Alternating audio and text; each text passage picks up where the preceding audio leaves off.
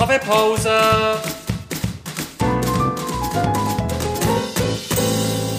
Das ist der Podcast Kaffeepause vom Bernischen Historischen Museum. Guten Morgen und herzlich willkommen zur Kaffeepause. Vor ein paar Wochen habe ich schon mit der Susanne Martins Kaffee, respektive das Kräuterteerpause getrunken und über die Pest im Mittelalter in Bern geredet. Dabei sind die künstlerischen Werke Totentanz von Nikolaus Manuel Deutsch im Zentrum gestanden. Susanne ist Kuratorin fürs Mittelalter, Skulpturen und Grafiken bei uns im Museum. Susanne, jetzt hocken wir wieder mit Kaffee für mich und Kräutertee für dich zusammen in Pause. Und du hast dir das Thema für die heutige Podcast-Folge ausgesucht, das zu deinem Kräutertee passt. Was wäre das genau? Ich habe heute den Kräutertee Tulsi Relax genommen. Der hat mich schon vom Namen her immer so lustig gedunkt und heute passt der Tulsi Relax sehr gut zum Thema, weil was ich mir vorgenommen habe, heute habe ich unter das Titel ein Thema geste äh, gestellt, erzwungene Entschleunigung. Mhm. Das ist ein Phänomen, das mich in der Zeit vom Lockdown bei der Corona-Krise sehr stark beschäftigt hat mit seinen Vor- und Nachteilen. Und als ich eines Tages ins Museum gegangen bin und durch Tourausstellung gelaufen bin, ist mir plötzlich die Idee gekommen, dass es wahrscheinlich auch im Mittelalter schon so Phasen von erzwungener Entschleunigung gegeben hat.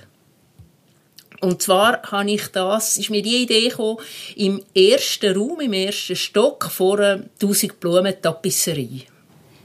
Und die 1000 Blumen Tapisserie, die ist ja, wenn man bei uns in den ersten Stock läuft und links abbiegt, die Ausstellung Robert das Gut.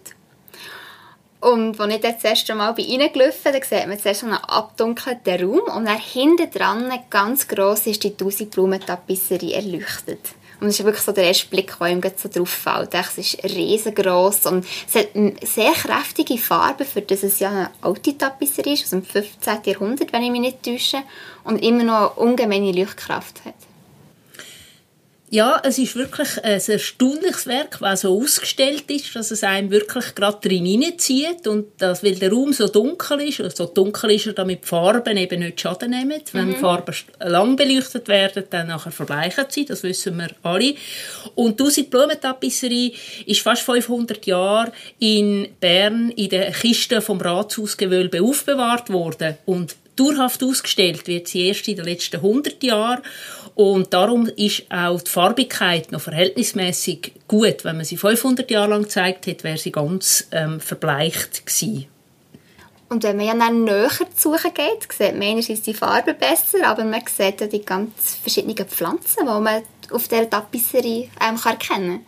Genau, die 1000 Blumentapisserie heisst sie, weil sie auf einem dunkelbla heute dunkelblauen Grund, wo früher mal grün war, ganz viele verschiedene Pflanzenbucke gezeigt ebenmäßig verteilt auf der ganzen Wiese eigentlich, mit immer ein bisschen schönem Grün dazwischen und die Pflanzen sind alle einzeln erkennbar. Also man kann Eperi sehen, man kann Meierriesli sehen, man kann eine Rose sehen, man kann Schwertlilie sehen, man kann Nelke sehen. Es sind wirklich ganz viele Pflanzen, die man botanisch genau bestimmen kann. Das hat man sich auch mal ähm, vorgenommen und ist ungefähr auf 33 verschiedene Blumenarten gekommen, wo man auf dieser Tapisserie sieht sieht. Und darum hat sie auch den Namen 1000 Blumen Tapisserie, auf Französisch Millefleur Tapisserie. Das war ein Genre, also ein Bildmotiv, das aufgekommen ist im ausgehenden 15. Jahrhundert. Und unsere 1000 Blumen Tapisserie ist ein einziges Stück, das von einer achteiligen Serie ähm, übrig geblieben ist. Also man hat, sind noch, neben dem, was wir haben, sind noch fünf weitere gleich grosse Tapisserien vorhanden gewesen und dann noch ähm, ein Tuch über ein ähm, Buffet und ein Tuch über eine Bank. Das ist eine ganze Serie gewesen. Wir wissen ziemlich viel über diese Serie, weil wir Rechnungsbeleg haben. Die hat der Burgunderherzog Philipp der Gute 1467 in Brüssel in Auftrag gegeben und sie muss offenbar ungefähr im Jahr dort hergestellt worden sein und dann hat sie zum Schatz gehört, wo der Philipp der Gute seinem Sohn Karl dem Köhne hinterlassen hat bis im Tod. Und der Karl der König ist der Burgunderherzog gsi, wo ja sein Reich hat ausdehnen und in dem Zusammenhang dann auch ähm, die Schweiz angegriffen hat. Und er, Karl der König, hat seine Sachen immer gern bei sich gehabt. Also hat er auch alle seine Tapisserien mit auf Reisen genommen. Und darum sind die Tapisserien nachher den Eidgenossen in die Hände gefallen, wo der Karl der König bei Grandson 1476 die Schlacht bei Grandson verloren hat. So kommt das, dass ein Werk vom Burgunderhof heute in Bern zu bewundern ist. Und als die Schweizer dann zumal die Beute gesehen haben und die 1000 blumen tapisserie gefunden haben, ist das etwas Seltenes gewesen, so etwas zu finden, so eine Tapisserie? Oder hat es so etwas Ähnliches oft gegeben? Also 1000 blumen tapisserien sind quasi eine Erfindung gewesen und der Burgunderhof ist der führende Hof gewesen, was der ganze Tapisseriebesitz eigentlich damals äh, betroffen hat. Und das ist tatsächlich ein ganz exklusives Produkt. Das ist auch ein Produkt, das sehr, sehr teuer war. Also das ist zu vergleichen mit wirklich irgendwie der, der teuersten Segelyacht, wo sich irgendein ähm, Firmeninhaber heute leistet. Das ist so eine Segelyacht, wäre die 1000 Blumentapisserie gewesen. Und die Eidgenossen haben so etwas überhaupt nicht gekannt, weil man das in der Schweiz auch gar hat können herstellen Das ist ausschließlich eben dort im flandrischen Gebiet produziert worden und das war ein Luxusgut, gewesen, wo sie in dieser Qualität gar nicht kennt haben.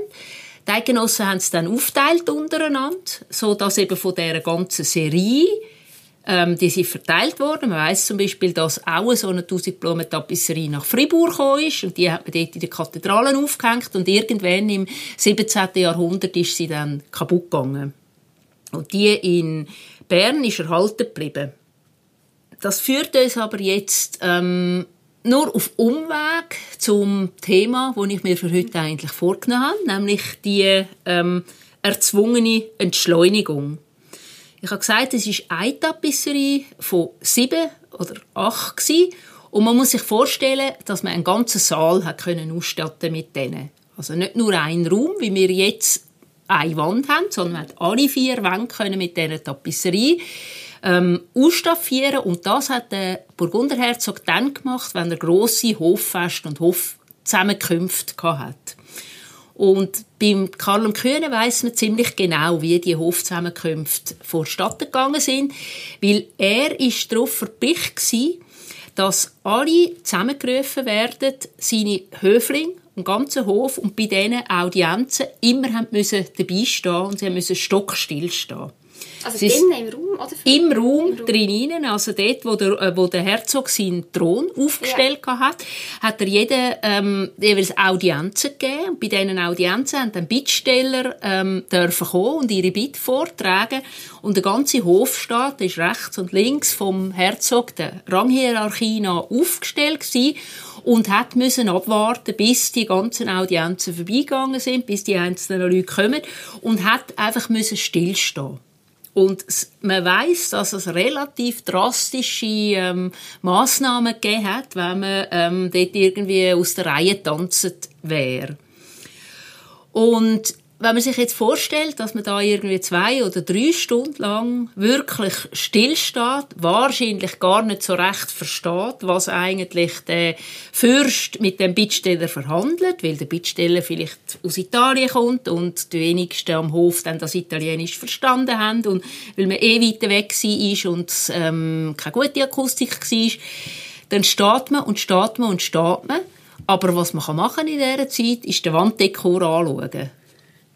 Und das ist mir in den Sinn gekommen, ähm, wo ich gemerkt habe, wie wir in der Corona-Zeit eigentlich sehr oft gegen unseren Willen gezwungen worden sind, zum kürzer zu treten.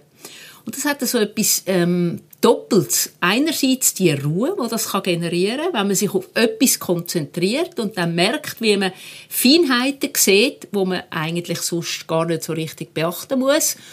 Und andererseits aber auch irgendwie der, der innere, leichte innere Aufruhr, weil es ja nicht eine freiwillig gewählte ähm, Haltung sozusagen von der Entschleunigung ist, sondern es ist eine aufzwungene Haltung.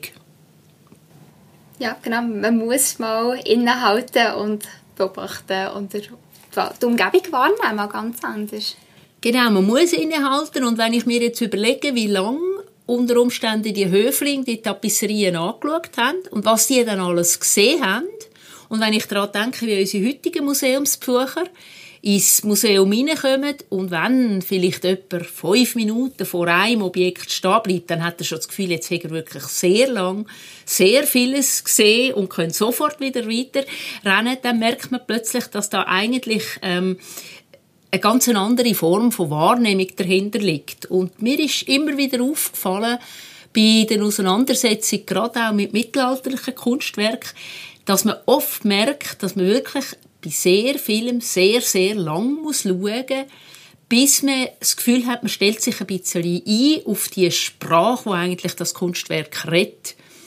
Und das ist ja etwas, wo wir trotzdem immer wieder versuchen, wenn wir uns mit den Objekten von früher befassen, ist, als Historiker schauen wir auch zu verstehen, was man früher unter diesen Objekten verstanden hat. Und man versucht dann einen Sprung zu machen in die Gegenwart, sich zu überlegen, was von dem ist heute noch relevant und was ist weniger relevant. Aber man versucht sich mindestens mal anzunähern an das, was die Betrachter früher mit diesen Objekten angefangen haben.